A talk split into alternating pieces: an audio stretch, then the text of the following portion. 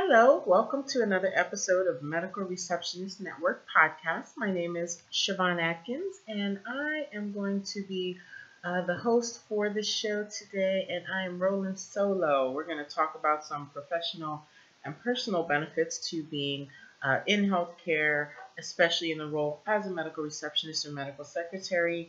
And I have a couple of things I want to, you know, discuss today. Um, if you have not grabbed your medical receptionist handbook to, to success, I definitely recommend that you look that up. Uh, available on Amazon and Barnes and Noble. Definitely a great tool, great resource. Share it with your friends, share it with your employer. Uh, definitely some benefit and great uh, information and you know tools in there for you. Um, again, our website is medicalreceptionistnetwork.com. Uh, we're still working on that, so in the next couple weeks, we'll have a beautiful site for you to visit and contact us.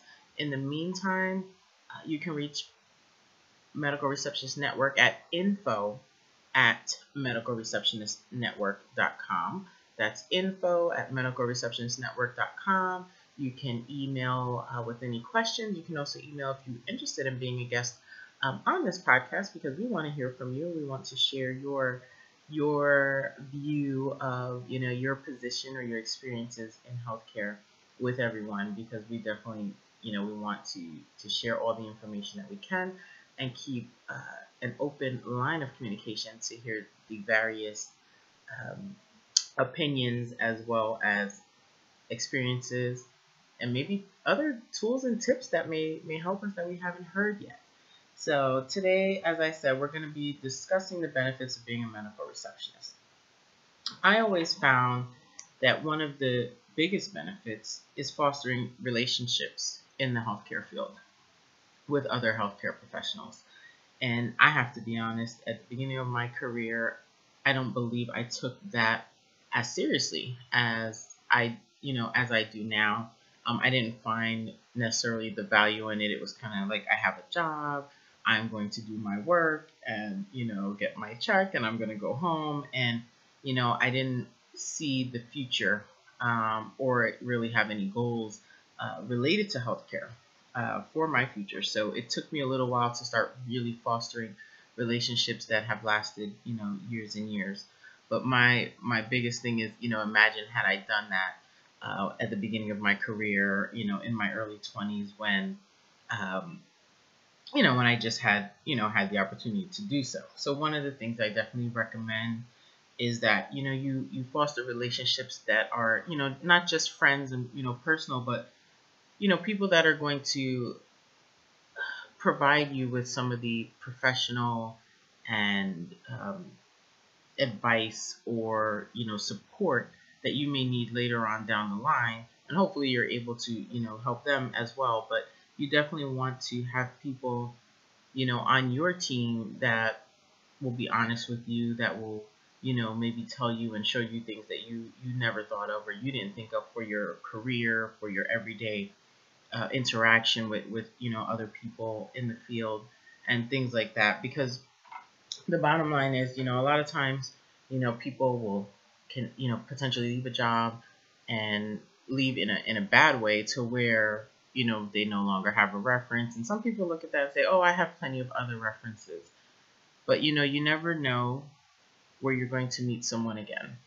And while the world is large, it's also a very small world. And you, you don't want to create that negative energy behind your, your career. You don't want to create a path that has all of these gaps and holes and things you don't want to share in your resume or you know, stories you don't want to tell a future employer about, or things that would just affect you in in the future, um, in your professional life. So, one of the things I always say, I figure, you know, if you're you're working with an employer and you're having a lot of issues, or you seem to be the center of a lot of problems or conflict, you know, before you just walk away and take that same energy into another office, just look at yourself and look at what your part is in that and try to resolve it where you are first you know? And then if you feel after that that okay this is not the best office for me this is not the uh, best you know culture for me then you move on but you move on knowing that you tried your best.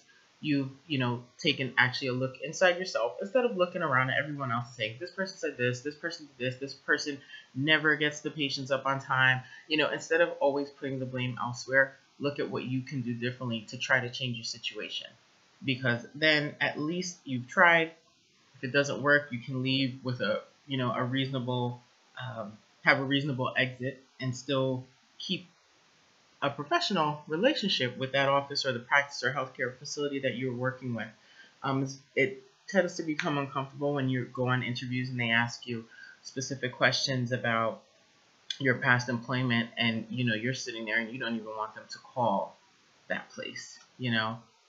Or you omit it and then they wonder why you haven't worked in two or three years or five years or whatever the case may be. It's just not worth it. You know you want to make your next steps as easy as possible filled with positive experiences, or at least experiences where you can at least say you had, you know, a learning experience, a growing experience, a, an opportunity to to um, expand your your professional ability and your customer service and you know your quality of, of service that you provide to the patients and you know the communication that you have within the office with other clinical providers. So always something to think about. Sometimes we can't avoid certain situations but for the most part we really can, you know, kind of tame it down and, and be able to walk away with our head up and still have, you know, a positive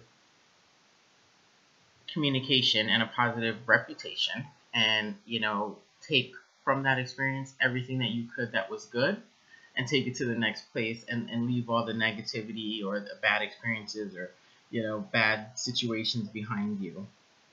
Um, and you know you want to always the creating a, a, positive job history you know immediately it may not feel like a big deal you know next two three years but when you go you know five and six years down the line it may become more important. Maybe you're changing your direction. Maybe you want to get into management. Maybe you're changing your um, profession. You know i've seen medical assistants go to becoming a registered nurse. I've seen medical receptionists just the way that I did it have become, you know, practice administrators, office managers, and you want to always be forward thinking if this is a career path that you enjoy and you see yourself in for a long time, you want to make sure that your background is reflective of, you know, where you're going. So if you're already on the right path, make sure you keep that up and don't let anything get in your way, you know. Um, and like I said, you foster those relationships because you never know where you'll be, you know, and you keep in touch with the people who were positive in, in your employment experience, you know, you know, if you have someone who was kind of a mentor to you, who you looked up to in that field, or you, you know, someone that you said, oh, wow, you know, they're following a path that I would like to follow in the future, then, you know, keep those relationships because you never know um, how you'll be able to connect later on in life um, and that's been very positive for me. But like I said, if you have an opportunity to start early, definitely start early, and um, don't be afraid to put yourself out there. You know, you never know how you may connect with someone else regarding other abilities and talents that you have that may or may not be directly related to what you're doing today. Um, the other thing I would say is, you know, you have an opportunity to test new ways to run your, your front office and your operations. When I say test, I don't mean every day you're changing the entire process, but you have the opportunity to improve things and, you know, on your own without without even anyone telling you what to do. You know, say you have patients coming up to the desk, you give them paperwork or, you know, ask them to, to complete something that's required for your providers and you notice that everyone comes up multiple times and you know maybe they're not clear on this or they're not clear on uh, question you're asking or information you're requesting and uh, so now the next day you can say, you know what? Yesterday three people came up. They asked the same question. Today when I hand over this clipboard or hand over this tablet, I'm gonna explain these three things briefly before they sit down. You know, and just those little things could change. And you can say, okay, well I did that. And now, you know, today I only had one person come up with an additional question as opposed to three. Like those little things can create such a difference in your flow of your front, you know, your front office and the efficiency of how you and, and the rest of your team at the front work together and you know trying those little things and maybe you just do it on your own you don't tell anyone and then you say listen, you know, you can talk to your manager or talk to your, your coworkers and say, hey, look, I noticed a lot of patients are coming up. They're asking about this, or you know, we're we're not being very clear about this specific question, or even IT. Maybe it's something that just needs to be changed in, in the way that the question is worded or the information request is is situated. So, you know, if it's IT or something you need to change on paper, you can say, look, I te- you know, I tried this for this week. Um, on Monday and Tuesday, I did it the way we've been doing it. I had, you know, seven people come up on you know the, during the rest of the week i switched uh, the process and i gave them some in, additional information up front and it was really a time saver. You know can we add this to the form or can we um, make this standard that everyone gives our patients this information up front? You know so you have the power to make those changes because you know often your manager or your administrator they may not be at the front desk with you all the time you know and they don't always see those little intricate things that may need changes that really affect you and, and what you do and how much time you're spending um, you know putting charts up and, and getting you know patients to the back and you know helping out the clinical staff in that way.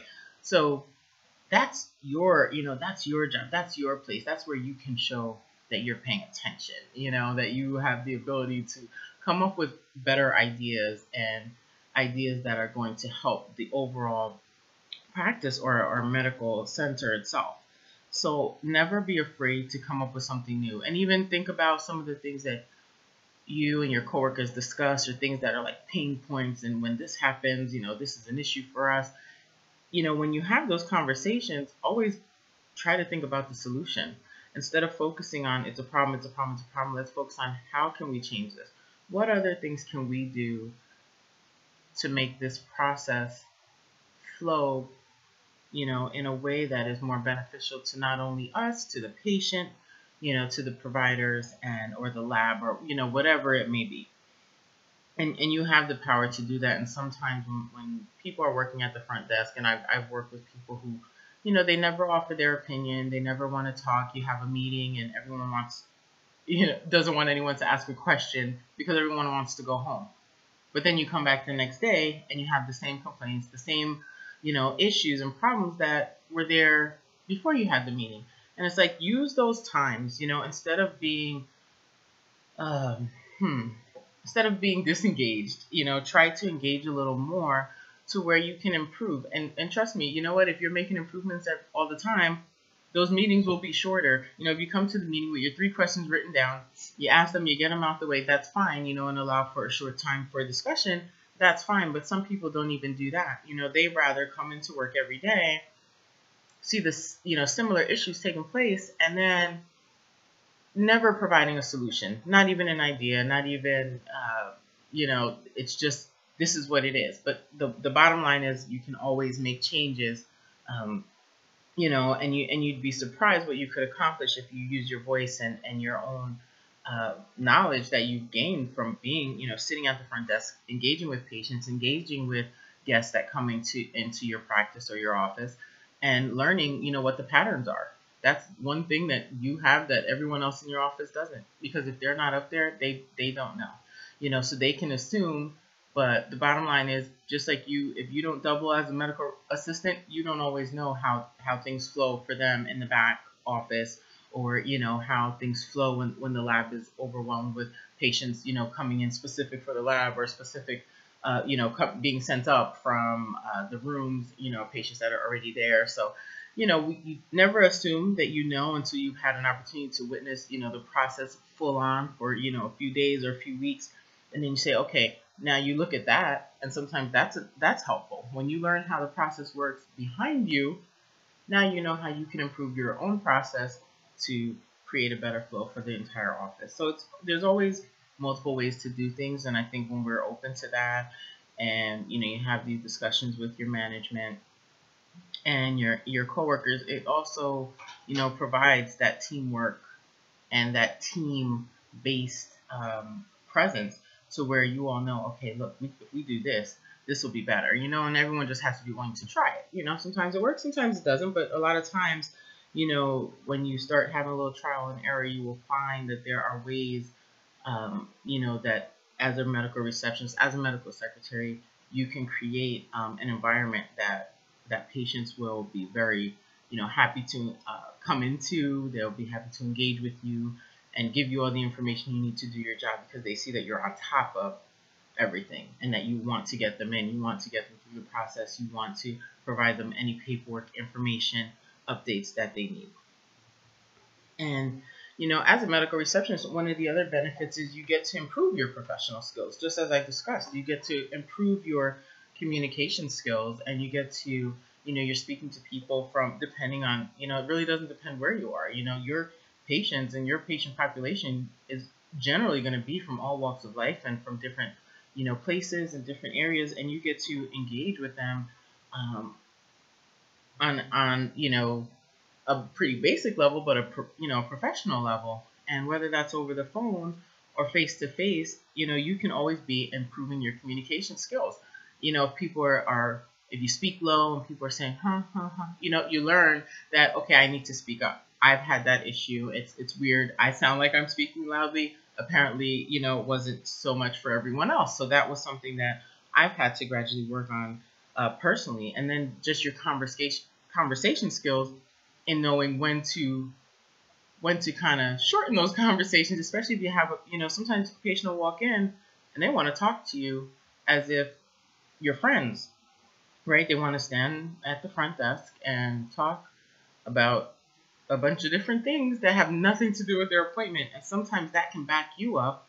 You know, it's taking you away from you know answering the phone or uh, you know taking care of the next patient uh, quickly enough, or even getting that patient who's standing there in front of you, getting their information in, or you know, getting their chart to the back, or whatever it is you need to do. And sometimes it becomes a, a distraction.